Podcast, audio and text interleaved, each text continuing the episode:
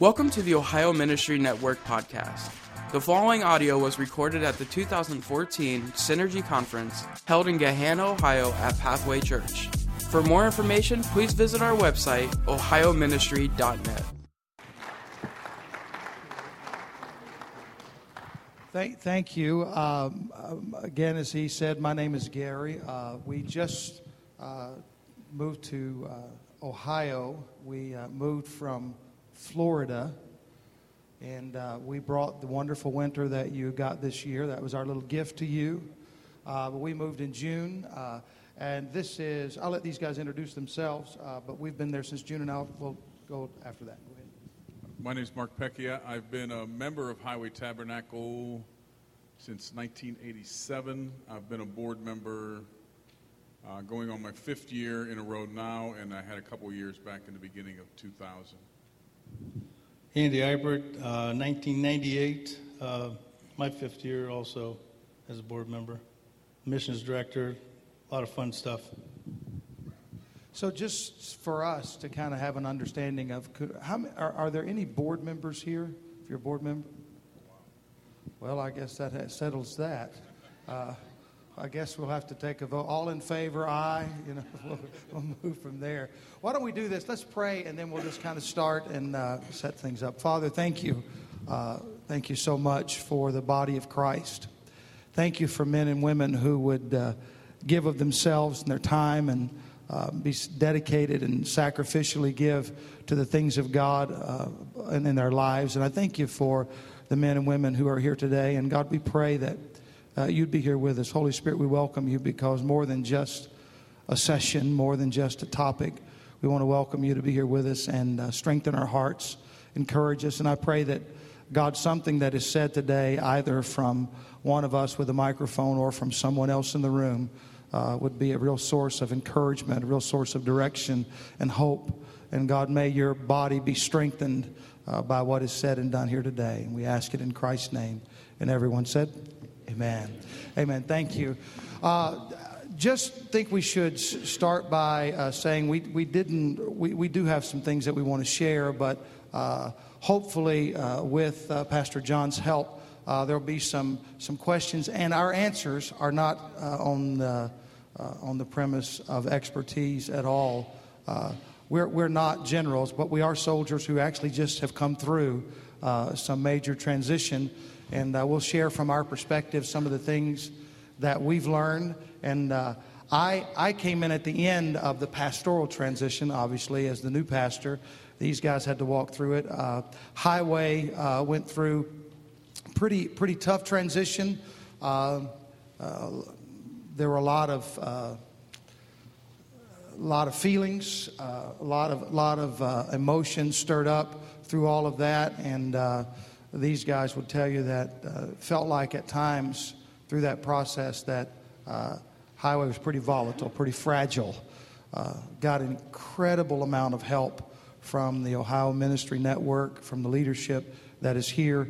And uh, so we'll just kind of walk through some of those steps. Uh, got, uh, got a lot of insight from uh, some great interim pastors, uh, Doctor Roden being the primary interim pastor for us, so we'll talk about that. So let me just share a little bit uh, of uh, what I think the primary uh, beginning of transition has to be.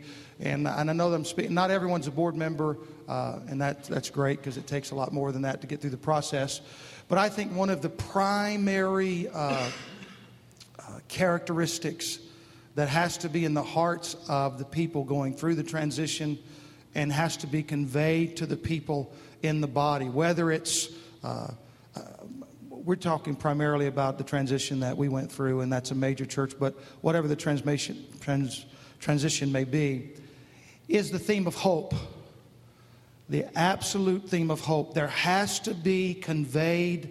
Uh, I think these men were good at doing it, and uh, uh, our, our transition out of the church we left in Florida.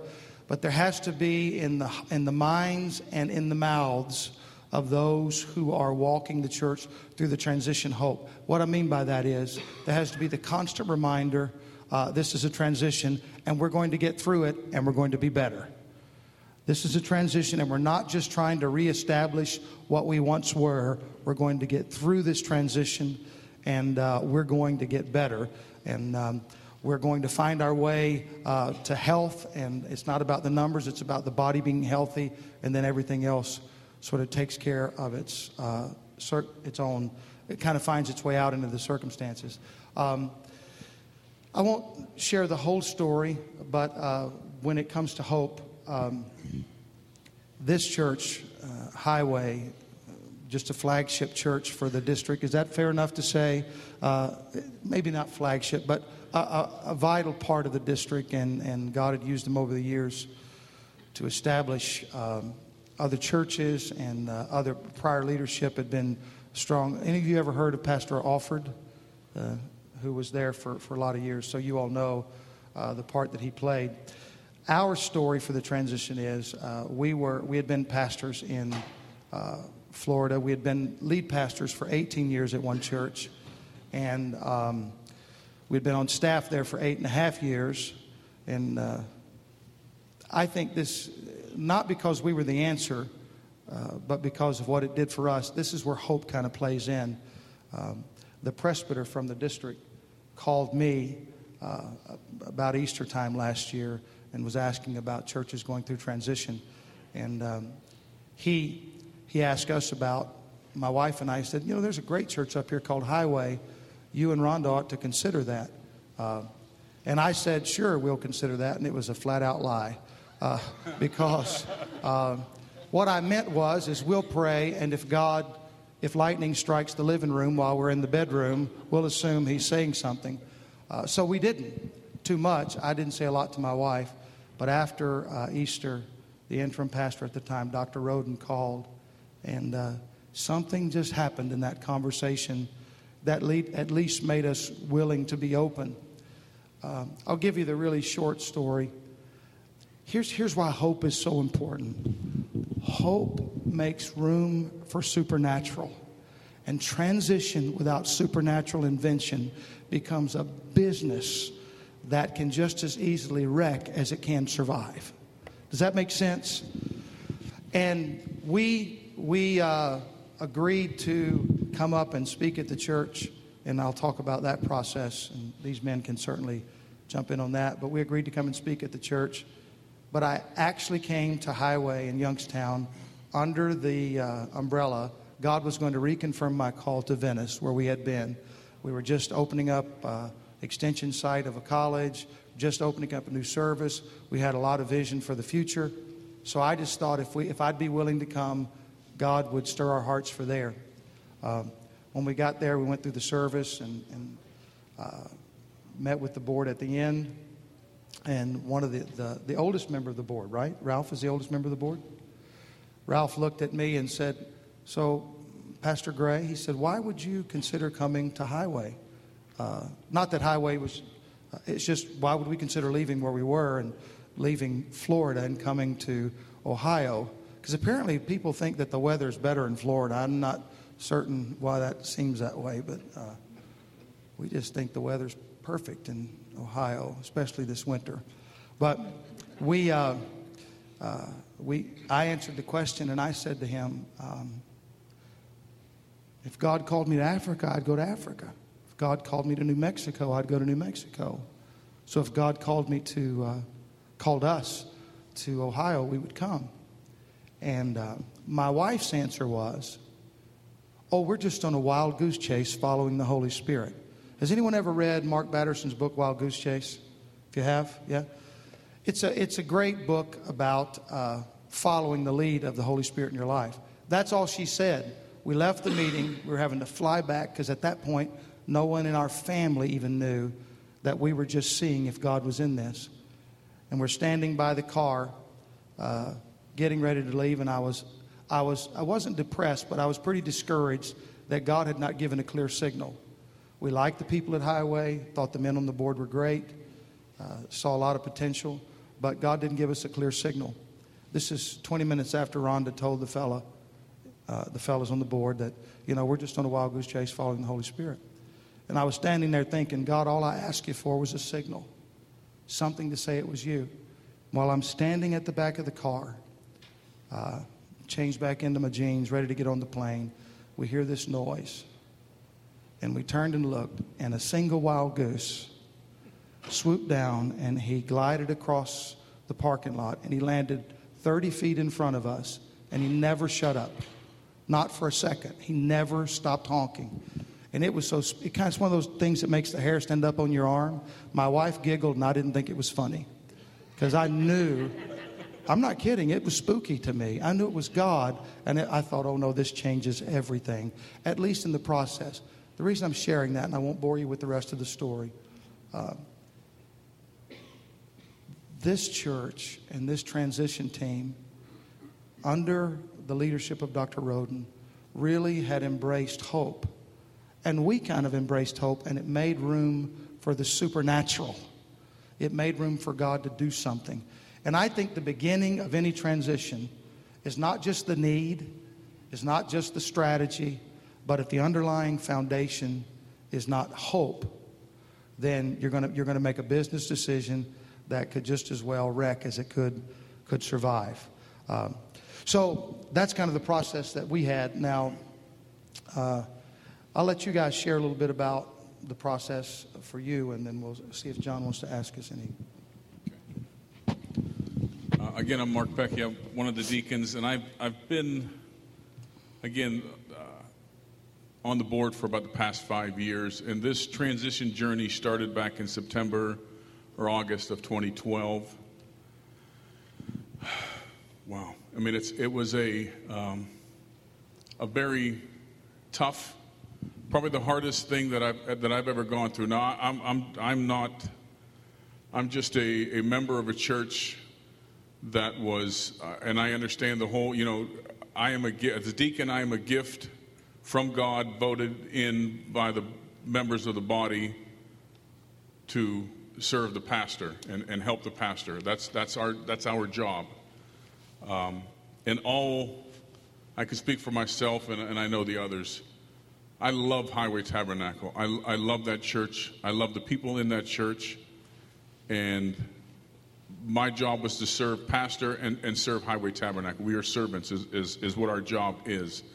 Tried to do it to the best of our ability and always listening for God. And and I'm I'm not going to be one of these super spirits that hears God and all that kind of stuff. But I will tell you, back in August of twenty twelve, I heard from God, and, and, and it was so strong a voice. And through the whole process, I heard him speak to me twice.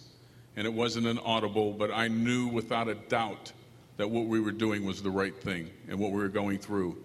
It was both the most stressful and most difficult thing I've ever done in my life. Um, and I am uh, a, an operations manager in, with a power company and deal with unions, and that pales in comparison to what I went through because of the emotional.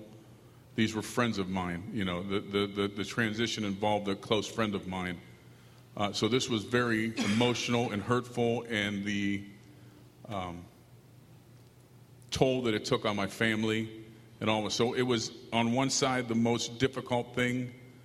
But with the Lord, knowing that the Lord was, I was in his will, it was also the the closest I've ever been to God in my life. Um, it, it was amazing. I relied on him for everything to get me through, through the stress. So it was, again, the most difficult thing, yet the most rewarding thing for me personally. Uh, was just listening to for God's voice the whole time and his guidance, making sure that as a deacon we stayed uh in his will and made sure we stayed within the process. And once the process started, uh, it was a call to Pastor John Wooten uh, that really started it after we had already done our part in the board. Pastor Wooten, in the support of the, the Ohio Ministry Network, was uh, they were they was it was huge. We couldn't have done it without them. Uh, we didn't know as a board what. what we had, what support we had, what help we had, what we needed to do. We we weren't sure. We had never never gone through this. We started out with, we had seven board members. We started out and we voted and, uh, you know, uh, voted for, uh, uh, made a, a motion and voted for resignation of our past. We ended up with um, five board members after the whole interview process and transition and everything, we ended up with five board members. Within a month, we lost two of them. So we were down to three board members in the church. With the help of, it started out with uh, uh, Doctor Benson came in first, uh, the, Wayne Benson, the interim, our, our first interim pastor. Now, we had three interim pastors the whole transition time till Pastor came in. Uh, Pastor Wayne Benson came in first, uh, Doctor Roden came in second, and Pastor Griswold came in third, last, and helped us with the transition in. Uh, It was God helping. I mean, it, he gave us exactly who we needed at the time that we got them. And I don't know if the the Ohio Ministry was Network was that smart or not, but they gave us exactly what we needed. Doctor Benson, you know, from Emerge Ministries, dealt with, you know, hurt, and, and that's what we needed at that time, and he helped us through that phase.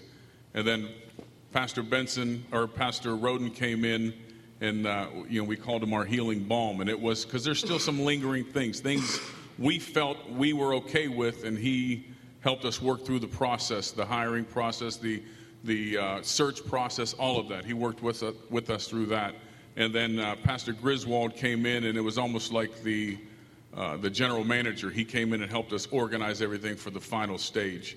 So it was it was a perfect. Uh, help from, from the network. We couldn't have done it without them. Um, Andy, is there anything you want to, before we start going through some nuts and bolts? Did you? Yeah. Uh, I was in the other camp, so to speak, but there was no way I was leaving Highway Tabernacle. I'd gotten saved there. My family had gotten saved there. I love that wonderful work of God. It's been out there for almost eighty years, and it's my church family. And I can remember... You know, when, when something, a transition like this happens, it's like jumping off a cliff and you don't know where the bottom is. But uh, I called Mark one one uh, day, and uh, he said he's sitting there waiting for somebody to call him, and I'm making a phone call wondering if, he, if he's even going to take my call. But we got together, started working together, and, uh, you know, from that point forward, you know, I, I think we just moved forward very solidly. And Pastor was talking about, you know, hope and having the supernatural be a part of this from the very beginning. Uh, a lot of lay people jumped in and, you know, made things work, made things, uh, you know, happen that had to happen, you know, every day, kept the doors open and, you know, classes taught and, you know, whatever needed done. And we could maintain, but we all knew that we need the anointed leadership of a pastor. We needed pastoral leadership. And so uh, when the board was reconstituted, because I was not on the board at that time, uh, we all knew from the very beginning that if we kept our hearts and minds open, that we would find the shepherd that God had for us. And can I just work through a few nuts and bolts before you do some questions here? I, let me give you this. Uh, this is... What happened at the Ohio, at, at Highway Tabernacle through the Ohio Ministry Network actually totally changed the process for our church in Venice that we left. We'd been there eighteen years, um, and our leaving was a total shock to the body, but it was a good thing. They weren't mad at us. They weren't happy to see us go, which is a good thing. Well, most weren't happy to see us go. There's always a few, I think, but uh, it was a good process. But they had no idea what the transition would look like, which is kind of why I was grateful to get this opportunity, because uh, no one had ever kind of walked us through that. And the passing the baton, the manual, do you make that available, or, or anyone could get to that, study it ahead of time? Well, usually it's by case by case, but, but okay. We've had thirty networks ask us for it. Oh, well, they have it in Penn, Florida now. Uh, kind of not. Uh, uh, the church that we left, we I, I was able to give them the Ohio Ministry Network, and they were to take things from it. But I, I just want to say just a couple of nuts and bolts things. Uh, the primary interim pastor is uh, just one of the best on the planet at it, Doctor Roden, who was here, uh, who was at Highway. But here we go. First, the first decision in this kind of process, I think one of the first decisions and one of the best first decisions, I've checked with these two guys before I said this, is to find an interim pastor. Find an interim pastor. Uh, my experience, my conversation with other gifted leader, leaders has, has sort of led me to believe that the best thing a church in transition can do is find a qualified interim pastor. I'm sure that from finances and for other reasons, uh, there's temptations to just try to handle it on their, on their own. Uh, but Highway got an interim pastor, ended up with the primary interim pastor who taught this church, who I was able to take those uh, pieces of information, took them to Venice. The first thing they did when we resigned, uh, actually before we resigned, they found an interim pastor so that there was uh, absolute leadership. And there's a couple of reasons why uh, that that's important. Um, what do you, do you guys want to say anything else about the? You want to say anything about the interim pastor process? Are you going to talk about not using, you know, the pastor on staff kind of stuff? Well, I don't want to say anything. Yeah, go ahead. It's okay if I do that. Well. We had no idea. Again, we had no idea what we could do, not do. And we, we were getting um, uh, advice from the Ohio Ministry Network. And the interim pastor, you know, for us, you know, we had people on staff that we that we liked and thought had a potential of maybe becoming senior pastors. Now, this is our transition, our story. It, it may not fit every different. Church. Fair enough. Yeah. But it, it, it fit Highway Tabernacle for the time, for what we were going through. That's how it, that's how it worked. So I can only speak to that, but there was there was pastors on staff that we thought could do a great job leading us through this transition and maybe being the senior pastor. We were advised by Pastor Roden that that wasn't, and as we went through it, we trusted that. We trusted him, and as it turned out, that, that is, there's a lot of good godly wisdom there in uh, for in, interim pastors. For us, not having an interim pastor that was local, that had no connection to the body whatsoever, worked very well for us, you know, keeping that separate so that there's no sides or, you know, no, uh, it doesn't look like there's any sides being taken. Mm-hmm. Um, okay. You know, that, so, so yeah, the interim was, you know, look for somebody not connected was huge. And when Mark said there was staff, we had a youth pastor who had been on staff for two weeks and two part-time uh, pastoral staff. Yeah. And uh, so I asked Doctor Roden, I said, Doctor Roden, tell me, what should I sh- say to board members and other pastors and leaders? What should you look for when you're going to find an interim pastor? He said, number one thing, look for someone with a fathering spirit.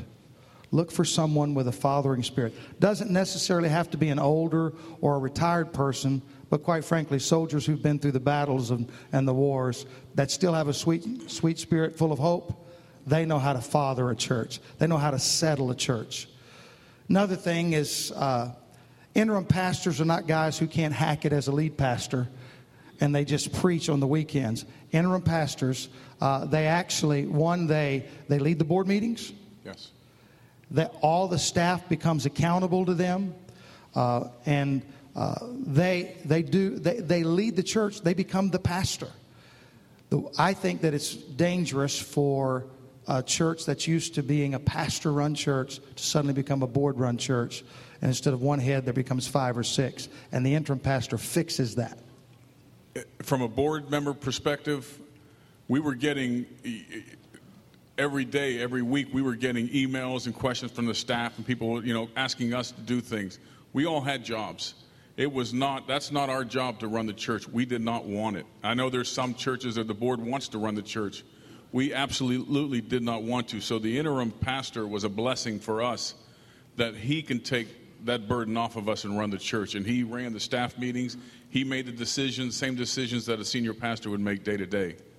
It was a huge help for us. That's here. I can tell you that in Venice, when we elected, when they, when the board elected an interim pastor, everybody on staff went, whew, because up to that point, which board member do you deal with? You have to deal with everybody's personalities and all that. Everybody that was on staff at the church in Florida, as soon as they got, uh, Doctor Golden came in to be the interim pastor. From that moment on, there came a peace. You know Charles Golden? Oh, man, we were classmates. Well, he never told me that. That's all right. He did an absolutely uh, amazing job. Incredible communicator, but he led the church. He didn't just preach on Sundays. I think that's what I learned in this process. I thought a... Uh, there's an interim pastor theology or philosophy that says get a guy to fill the pulpit on Sunday. That's they couldn't be farther. Nothing could be farther from right. Doctor Golden came in, and as soon as he did that, the board all took a sigh of breath. They still had to work hard. Absolutely. And I know that's the case with Doctor Roden, but everybody on staff suddenly found peace. And that, and that when the board and the staff are at peace, the whole church begins to settle down. And then you can work through problems, and you're not on, on such defensive uh, stance. I have some more little nuts and bolts, but maybe there's some things that... Okay. Another thing from Doctor Doctor Roden, he said, interim pastors are like foster parents, and they have to understand it's for a season. It's not forever. Uh, they have to be willing to take that stance. They have to have no intention. This is this was Doctor Roden's suggestion. They need to have no intention of becoming the, the long-range pastor, uh, because if they're if that pastor's needs, uh, here's how he said it: if the if their primary need is the emotional bump that they get from being in front of people every week, then they're the last guy you want to be your interim pastor. John Maxwell said, if you need it, you can't lead it. Uh, and so he, he just, uh, having that foster parent mentality is really good. You're willing to lay down your life for them, but you know it's just for a season. Uh, and Doctor Doctor Uh, Roden continued to tell Highway periodically, I'm just here for a while. Don't get too attached. I'm I'm I'm the leader. I'll do everything I can, but I'm I'm not the long-range guy. And then he gave, um, and and this is some, this might be good stuff to hold on to for the future, because it, it, it worked not only at Highway. We adopted this model in Venice, and it totally uh, it worked perfectly. The financial arrange, arrangements for the interim pastor. Um, if you if you have the mindset, are y'all still okay? Are we okay? Shake your heads or something. All right. Uh, if you have the mindset that you have a hired gun for a sermon on Sunday. Um, it it kind of undermines the the process and the potential of what an interim pastor can do. If you have the mindset that we're bringing in a shepherd for a season, who will run the board meetings, who will uh, make the count, uh, make the staff accountable, who will also preach to the church and bring uh, food, spiritual food to the church, then you treat them differently. Here's here's Doctor Gold, I mean Doctor Uh, Roden's um, suggestion, and I and like I said, it worked perfectly for us. Uh, the interim pastor would likely be about half the normal salary for the pastor minus benefits. Let's just take, uh, let's just take like a Ohio Ministry Network, like two hundred fifty thousand a year, give or take, plus benefits. So the interim pastor would get one hundred twenty-five thousand dollars a year, to, uh, and then they just break it up into the weeks that he's going to be there, not benefits. Then you then then you take care of his expenses. So it's half, approximately half of the interim pastor's salary minus minus benefits. Then uh, the expenses of that that interim pastor, because like Doctor Roden would have to fly in or drive in every week, uh, and then. This suggestion too. Here's now in Venice we did it a little differently. Doctor Roden said, for Highway, the Sundays that he wasn't there, give him half of what was normal, and that kind of kept him connected to the church he was still leading. In Venice, they adopted this, and I, I appreciated their mind, and I didn't, um, I certainly didn't push for this. But when they went in that direction, I didn't pull back either. They said, here's. Here's what we were paying you, Pastor Gary, two hundred fifty thousand dollars, give or take a lot. uh, but here's what we were paying you. Half of that minus, we'll, we'll do that and we'll split that. But we're going to pay him every week, even if we bring in uh, someone else, because we don't want to foster the mentality that we have a hired gun. We want to serve the, men- the mentality that this is our shepherd, and we want we want to treat him like our shepherd. And when they treated him like a shepherd, it really made him ministering to them like a shepherd work much, much easier. Make sense? Okay. And, uh, you know, I just want to just try to bridge this a little bit, and then I'm going to make a couple comments. But notice what Pastor said early on, hope. Hope. Big piece. Notice what Mark said, that uh, there was a void, but, but a lot of people stepped up. A lot of people stepped up. Okay, and notice what Andy said. He said that he was in the other camp. I'll let you ask him about that after the session. Uh, but he communicated, he called and said, let's talk. Understand? Okay, now we're dealing primarily with a pastoral transition, but let's look at other projects in the church. How important is hope when you're getting ready to go through a major transition, uh, uh, you know, ministry transition, focus transition, whatever? How important is it to believe that God can raise people up, you know, to, to fill some of the gaps and so forth? And how important is communication?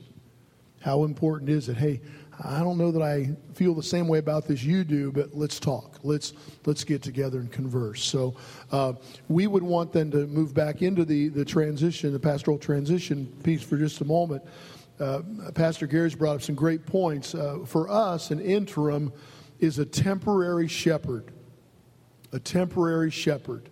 And we feel in Ohio, our, our mantra has been every church needs a shepherd. Every church needs a shepherd. It doesn't need a guest speaker on Sunday morning. It doesn't need someone just to come in and come out to, quote, preach. They need a shepherd during that time of transition. And for us, uh, we would use a similar thing that we want them to get as involved in the church as they possibly can. Board meetings, staff meetings, pastoral care, you know, whatever that might mean in that local setting, we want them to become part of the fiber of that church. You use the word foster. I think that's a great uh, parallel f- for a temporary basis, for a temporary basis. And we want the church to think in terms of compensating them with the goal that they're going to give them, you know, a salary. They're going to give them mileage. And then if it is a distance, that they're going to put them up in a motel to provide housing for them while they're there. So uh, similar thing. And then with the uh, thing with what Pastor Mark brought up, we always have to think in terms of, during a transition, we think in terms of the pastor being gone or his wife being gone, okay? But we think, well, who's going to preach? Well, pastor didn't just preach. He did a lot of other stuff too. And who's going to pick all that stuff up? You know, the pastor's wife, she, well, she led the quilting group on Tuesday night, and they, they were working on a new quilt for the missions thing or whatever. You know, well, no, that's not all she did. She did this, this, is, and then sometimes the pastor's family, you know, is very involved in the church. And all of a sudden now you just don't have one or two. You've got eight, ten, fifteen things that who's going to carry that stuff, you know? And our philosophy there would be, that either A, God is going to bring someone in that's going to help with that, or for a season, the church probably is not going to do that. And that's hard sometimes, you know, but, but if you don't have a qualified person to handle that, then maybe for that season, you just need to say, well, we're just not going to do that right now. Because no need in putting someone that's not qualified, no need in putting someone who really doesn't want to be there in it, that's not going to be healthy. So if there's not a qualified person. And then with the communication piece, whether it be a pastoral transition or whether it be, you know, any any kind of major change, how important is communication? How important is it to come, let us reason together? Come, let us talk. Let's let's let's let's stay on the same page here. So uh, uh, I wonder today if in this group, anybody have any questions? Any, any nerves that have been hit that you just, you know, you, you just want to shoot a question up here before we go a little bit farther? Anyone? Yeah, right back here.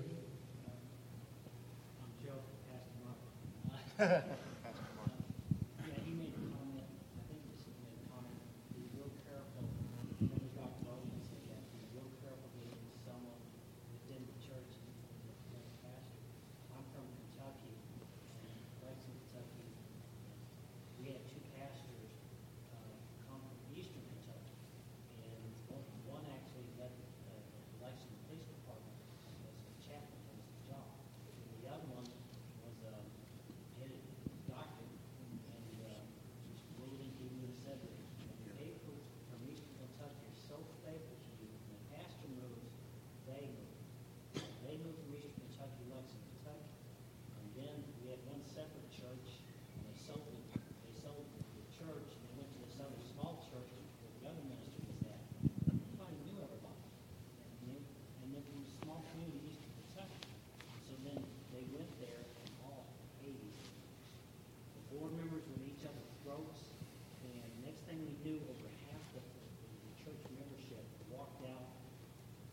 chaplain walked out, all his officers from Kentucky walked out, some of our members still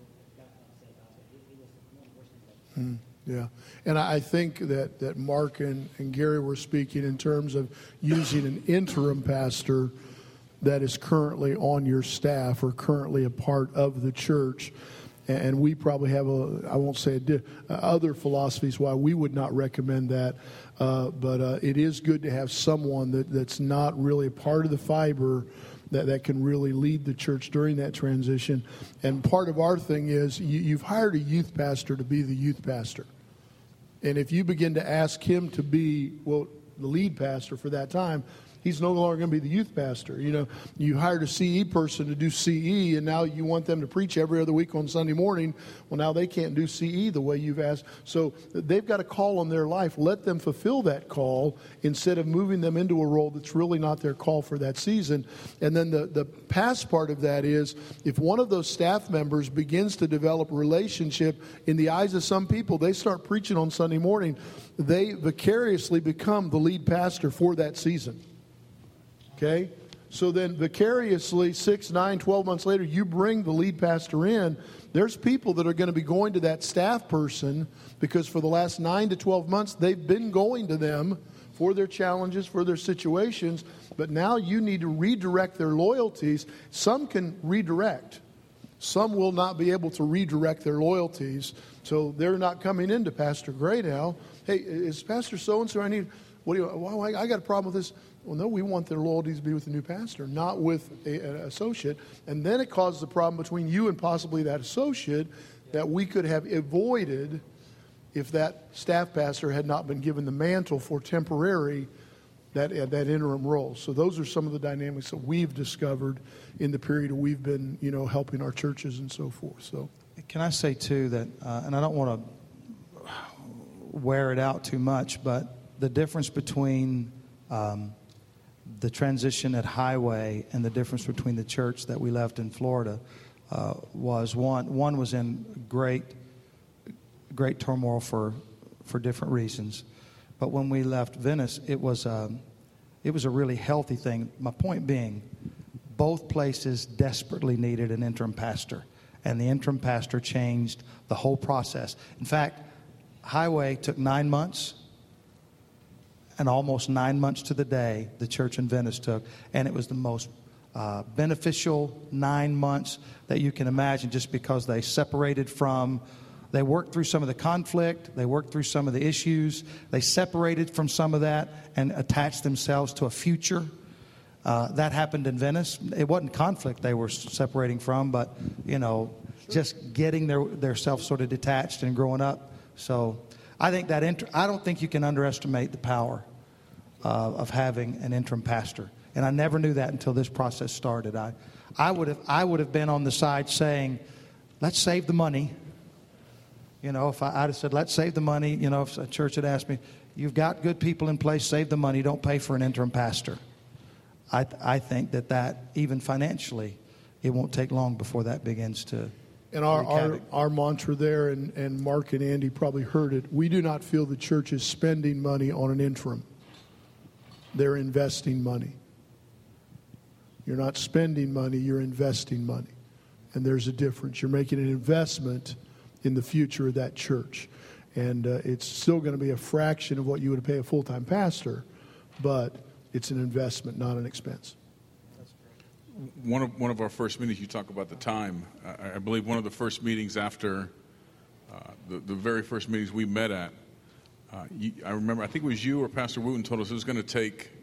It could take a year to eighteen months, and we're thinking, oh no, we can't. This thing can't drag out eighteen months. You know, we're we've been. No, we got to get through this thing. We're ready. You know, the people that stayed, you know, we had a we had a split, not an actual down the middle split, but we lost uh, probably one hundred people, one hundred members from the church during this time. And and our mindset is, well, well we have the people that want to be here. We're ready to move. Let's go. Um, there was things we didn't know that we had, hurts and things that we had to deal with, and we had to work through the process. And it took, you know, before you know it, nine months is here. You know, just to work through the process took that long, but it was a healthy, it was the right thing to do. Absolutely. Yeah. Just, it, just it, had it, it really was, because the, the manual that the Ministry Network puts out it forces you to think about things that you often take for granted. Uh, it's so methodical in, in the approach that, you know, all the, all the little things that you just take for granted, you just, you have to really think about and consider. Can I offer a uh, a paradigm shift in looking for a new leader?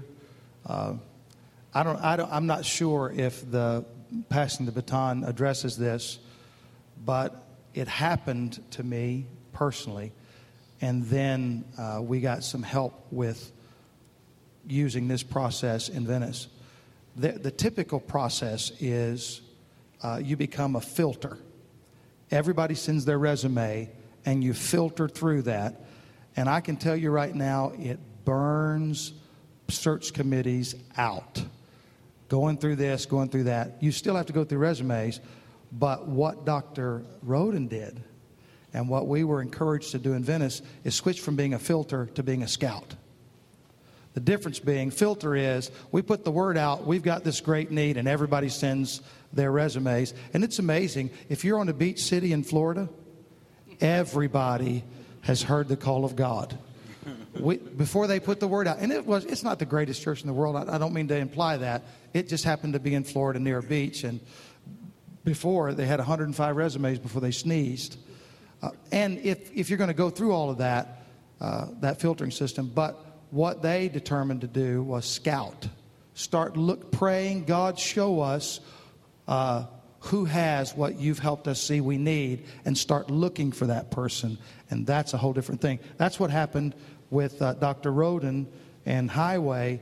Uh, we didn't know we were looking. God knew what he had in plan, but the difference between a filter system and a scout system is it's it's much less, it doesn't suck nearly as much life out of the people involved in the process. Um, and I think in that getting ready to scout, there's a couple of things that uh, maybe can go without being said, but uh, uh, you need to establish what your non-negotiables are. Uh, this first thing we did in Venice is they the, the board went through and what do we what do we have to have? Does he have to have a degree? Does he have to be ordained? What age does he have to be? Or does it can it be a he or she? Does he have to uh, have uh, be a particular you know does it have to be a particular ethnicity? Are we looking for has he been a senior pastor? And if you have that long list, I'm assuming we did that at Highway as as well. Yes, part of part of the binder it had there's there's a there's a different uh, tools that you go through, and one of them is deciding, you know, trying to figure out what it is, what's your culture, and what are you looking for? And there's a lot of questions questions in there that you answer as a board.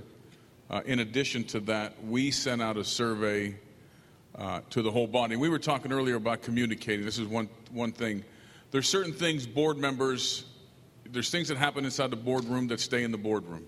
It's confidential. It's not secret. It's confidential. There's a difference there. Okay, so there's things that stay in the in the boardroom that are confidential, that aren't necessarily shared or supposed to be shared with the body. But there are times when you need to go to the body. You need to involve them in things. They need to feel. Our our body needed to feel that they were a part of this process. So we put together a survey where we asked them for their input. We sent out a, a mailed a survey out to them. They mailed it back. We we put all the Uh, responses together, put it all into a spreadsheet, and, and, and got, and it was amazing. Uh, you know, for the most part, every, we all came down to certain non-negotiables, or, you know, we didn't call it that, but there were things we were looking for in a pastor. A shepherd was, was top of the list.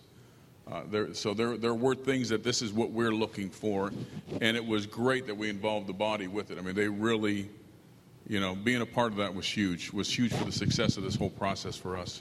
It, it really was, because we needed the body to buy into the process too.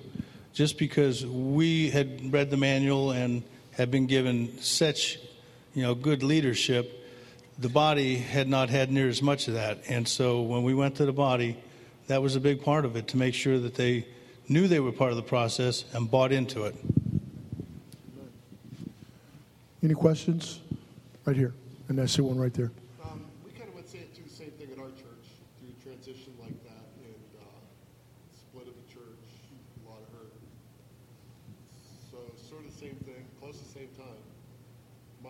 Is it's a little bit off what we're talking about, but what have you done now to move on from that transition and go into the next the next phase of what you're doing? Well, I, I think the, the answer to that question, uh, the question and was, what do you do yeah, to move on? Yeah, the question was, now that you've kind of come through that transition, what do you move do to move on from that? Uh, a couple things are key. Here's I'm back to the interim pastor. It was set up so that the next guy who came could move on. Before I ever got into the building, they had already started discussing the things that we have to do to reach new families and how much money that was going to cost. And so the interim pastor set it up for the next guy. That was a huge process. And then I felt like I had two, I had a two-pronged uh, agenda when I came to uh, Highway. My first agenda uh, in leading before, before making decisions was learn. was learn the process. And, and then these men uh, that were on the board had already been set up, and uh, we just now practice the things, I hope we practice the things that we lost in the process. Communication, uh, uh, respect, involvement in the process. Uh, and we started making little wins. We tried to, I remember the first board meeting was, what's going to give you the most mileage, Pastor? Let's do that. What'll give us the most mileage to make the church feel like we're moving forward, but we get a win and we trust you. So we tried to set up little wins along the way. Let's do this. Let's do that. Uh, you know, it had to do with some building renovations and things like that. You know, that now that you mention that, that was uh, one of uh, Pastor Roden's things, uh, was get a win for the church. Uh, one of the things that happened uh, when when the board was down to just three is uh, we did not make missions payments for two months. And as a board and as a church, we committed to paying that. And so we were able to announce last Easter that we paid, raised and paid the, the first month. And then at our uh, missions convention in October, we were able to announce that we paid the second month. And to us, that was a big thing because we felt that as a church, we were committed to doing the right thing. Yeah, just another little win along the way. I, I think you, it's it started for us. I, I guess I can't overstate it. We you have to make sure that the, the the the man or the woman of God that you're bringing in is who God has for that for your church. That makes a huge difference. If there's division in the in the in the boardroom of who you're bringing in, you're going to have the same issues you had before. Um, we were so sure that Pastor Gary was who God had for Highway Tabernacle. That that was number one. Pain, painfully obvious. I mean, we knew. Yeah. We knew. And and and I and I will tell you, it came down to two two candidates. One of the, the other candidate was a very dear friend of ours that served at the church years ago, and came back, and the body loved him. It was an easy win for us just to bring him in and make him. And we had people tell us after he came in saying, "There's our guy." We actually had a board member. Uh, when that when that pastor came in and spoke and then met with the boardroom, when he left and we were talking as a board, he said, you know what, this guy has everything we're looking for. Call the Florida guy, tell him forget it. We, we've got our pastor. And we knew, the rest of us knew, no, nah, there's, there's, God has something. It, it wasn't that clear. It's a process. We got to stay with that. And so we, we brought pastor in, and it, and it was clear then to all seven of us that this is who God had for us. So that started it for us, knowing. I, I guess part of, the, part of the question I'm asking, too, is how did you go about healing the hurts um, um, to, to create, like, obviously there probably might be some people who stayed, but maybe were on the verge of sure, leaving, and sure. there's still people that, there's still turmoil within mm-hmm. the church. So how did you go about the process of, of or, you know, can you, Can you put it into words how you went about the process of, of healing the hurts of, that, that, that happened before and then moving on from that? I guess is more, more so. Question. Your question is how can we, how did we work through the hurt and yes. work through the, the from from before and bringing it into the new to the transition? It's it's it's there. You know, it, it's it, it's something that we had to deal with. Pastor Benson, Pastor Roden, that whole process helped us work through that. Um, We made sure we were that the, the body felt that they were able to come to us at any time and talk about it. Uh, you had we had to regain that trust. That's that's the biggest thing. We we had lost trust in, in our shepherd. And this this man right here, He would talk to anybody who had a question, would not uh, give up any confidences, but Mark, Mark was the man. He talked to anybody who had a question, anybody. So, so Pastor, would you say that love was a big thing for you, that, that to just show the people that you love them? And shepherding was huge. Sure, uh, it was. I feel like we, we just started moving slowly. I think we we sort of letting the body, the wounds heal from the inside out, and we just, uh, Doctor Doctor Roden had begun the process of restoring trust and love, and and he set it up for the next guy. I know we're back to the interim pastor, but I can't overstate the value of that. When I got there, it was already set up. All I had to do was just walk walk through the doors that were open. It was very there, helpful to us. There were some, you know, there, I don't I don't want to discredit the, the former pastor. There was some there were some positives there. Very positive. But the one sure. thing that, that he, he, he it wasn't his strong point was shepherding. Mm. And we needed, that was the one thing, and we didn't realize how much we missed it until we got Pastor Roden first was the mm. first one we got. It was like, wow, so this is what a shepherd is like. And then, you know, and Pastor Gary. Up. So, I mean, the shepherd is huge, huge for winning that over and winning the trust of people. We had you know, another, and that takes time. Another question right here. During the transition time as a board uh, and your interim pastors, did you have a lot of congregations saying, why don't we hire this one? One of these interims. We love him. What, okay. Uh, the, the question was, you know, during the transition we had the interim, was there was there Uh, church members coming to us and asking us, why don't we hire this this interim? Uh, probably everyone that came in with Pastor Benson that started, and then Pastor Roden, and, and, you know, we loved them. I, again, because it was different from what we had had, we fell in love with every interim pastor that came in there, and you did have people coming and saying, you know, we need to hire this guy. And they, when we needed to tell them they're they're an interim and explain the process. And that's where Pastor Roden and Pastor Benson, they made sure that everybody knew they were just here for a time. But it was it's very easy to fall in love. And that that's the fear of our youth pastor, not making sure that we didn't put him up in front too much, because we didn't want people falling in love with him if he was never really a serious candidate. And he was so young and didn't have it. We, we couldn't. We didn't want to set him up to fail. So you you had to be careful with who you put up there. And again, you know, and, and I'm aware of the situation that my brother speaks of. But uh, for us as a network, uh, our our rule of thumb is that the interim cannot be considered as a lead pastor. Okay. Now, over the last eight years, one hundred forty plus transitions in that eight years.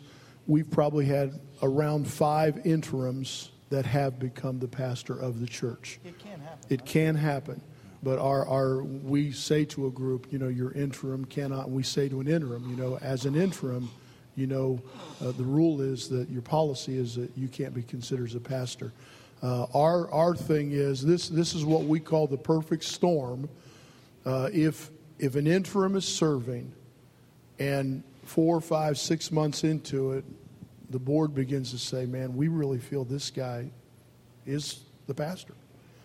Separate from that, the interim begins talking to me and saying, John, I just can't get this church out of my heart. I mean, I don't I didn't come here for this reason, but I, you know, and then we take those two unrelated conversations to Superintendent Wooten and just say, hey, what do you think about this? And so there are those isolated times when it does happen. Uh, and I'll tell you, uh, the five that I know in my head right now, it's fifty-fifty. A couple of them have worked out pretty good. A couple of them were train wrecks, you know, so. Uh, the last thing I'd like to leave, and I don't, I know we're getting close, is just this little process that I think, to me, is a lifesaver for the election of a new pastor. Uh, here's the process that, and, and I didn't make it up, uh, but I got the privilege of walking through it. One, here's what here's what they did for us, and this is how we adopted it at the church we left.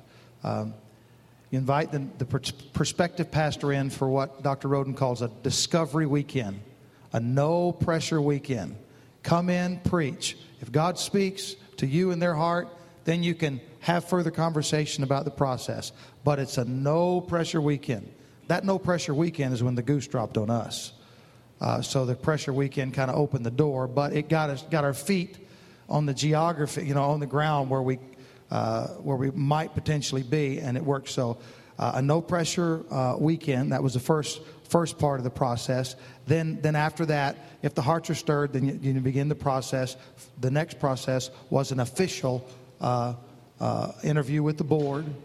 Now, for us, that one board interview gave us enough information that we felt like our hearts were stirred. But here's the thing that I think uh, I, I thought was foolish when they told us was what we're doing. And I agreed to it, but I thought it was foolish. And boy, was I wrong. When we came in for the weekend, we'd met with the board, and they they agreed.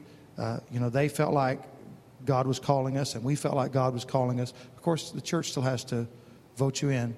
So we come in on Friday, and what Doctor Roden had set up and got all together was on Friday night, uh, I think we met with the board, but then on Saturday we met with all the different leaders of the, all the different, uh, anybody connected to children's ministry, youth ministry. We had different interviews, and they could talk with us. Here's what happened. All of their questions got answered. All of their worries Uh, got dealt with before the next morning when I preached. And the next morning when we preached, they actually got ministered to, and the and the it was more of a celebration than it was a dog and pony show. Is he good enough? Is he not good enough? Is he too long-winded? Is he too short-winded? And uh, the vote was uh, it was a, it was obvious unity. Oh. After that, the church that we left in Venice, I told them, I said, I know it sounds foolish, but do this process. They did the process. We had been there eighteen years, and the guy that followed us, who's there now, his, this Sunday was his last, his first Sunday, and uh, he was elected ninety-nine percent uh, because that process works. A discovery weekend, um, an interview, then that, uh, what do you call those words? Candidate, a candidate weekend where you do that. Then it makes the vote work. I'm telling you, it was a great process. Anything else? Okay, we're going to go ahead and wind this down. I, I want to make an announcement. Uh, some of you heard this in the last session I was in, but our network conference is in May. It's in Bowling Green, Ohio. Uh, and uh, we're adding to our network conference. Uh, Monday afternoon is our golf outing. And uh, we're inviting board members to join us for the golf outing. And your pastor and church will be getting more information about that. And then Monday afternoon at four o'clock, we're going to have a pastor board dinner. And Doctor George Wood, our general superintendent, is going to be addressing the pastors and board at that dinner. And again, you'll be getting more information through the mail at your churches. But uh, we, we, we want to give back to our, our, our board members, our lay leaders. And we want to remind you that at all of our network conferences, uh, the largest group of delegates really is laity. Now, again, on paper. Okay, because every general council church is able to send two lay delegates to our conference. Every network church is able to send one network delegate.